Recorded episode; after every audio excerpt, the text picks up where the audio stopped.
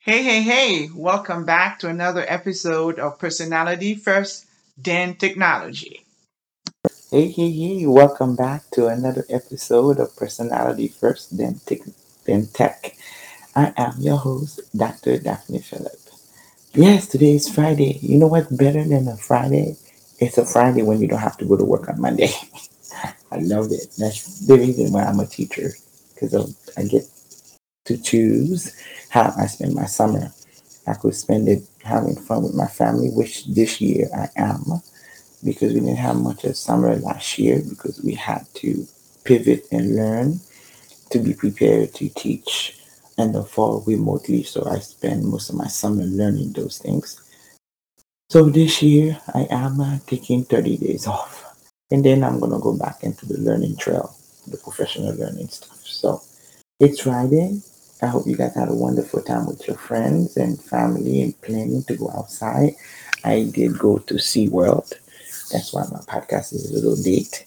I spent time, I got wet, I saw some shows, I danced around, I saw some dolphins and everything else. I got to be a kid today. I just wanted to do that. So this weekend I would definitely, definitely strongly suggest that you find something that bring out the kid in you, the smiling and happy kid in you, just to rejuvenate. It's just to breathe and feel human again and connect with the earth or with something that brings you joy. Make sure it is something that brings you joy. If you don't remember what that's like, create something new. You're a teacher. That's what we do. We adapt, we're flexible, and we're constantly learning. So, with that being said, um, when you do decide to learn or choose professional development, I know you're going to do your best to use the knowledge to um, make your instruction better. And from there, you're going to find ways to innovate your teaching. Um, remember, when you step into the classroom, you're the leader in that classroom, preparing future leaders. So use your classroom as a platform to impact social change. As you can tell, my voice is gone simply because I've been screaming all day at the different things. Have a wonderful weekend. We'll talk on Monday. Okay. Thank you, thank you, thank you so much for coming and joining me today and listening to this episode of Personality First, then Tech. As a podcast newbie, I am well aware of the many other shows you could have been listening to. Hopefully, what I share with you today will not only resonate with you, but also will help you on this journey as we share these strategies to help others escape their unnecessary agony.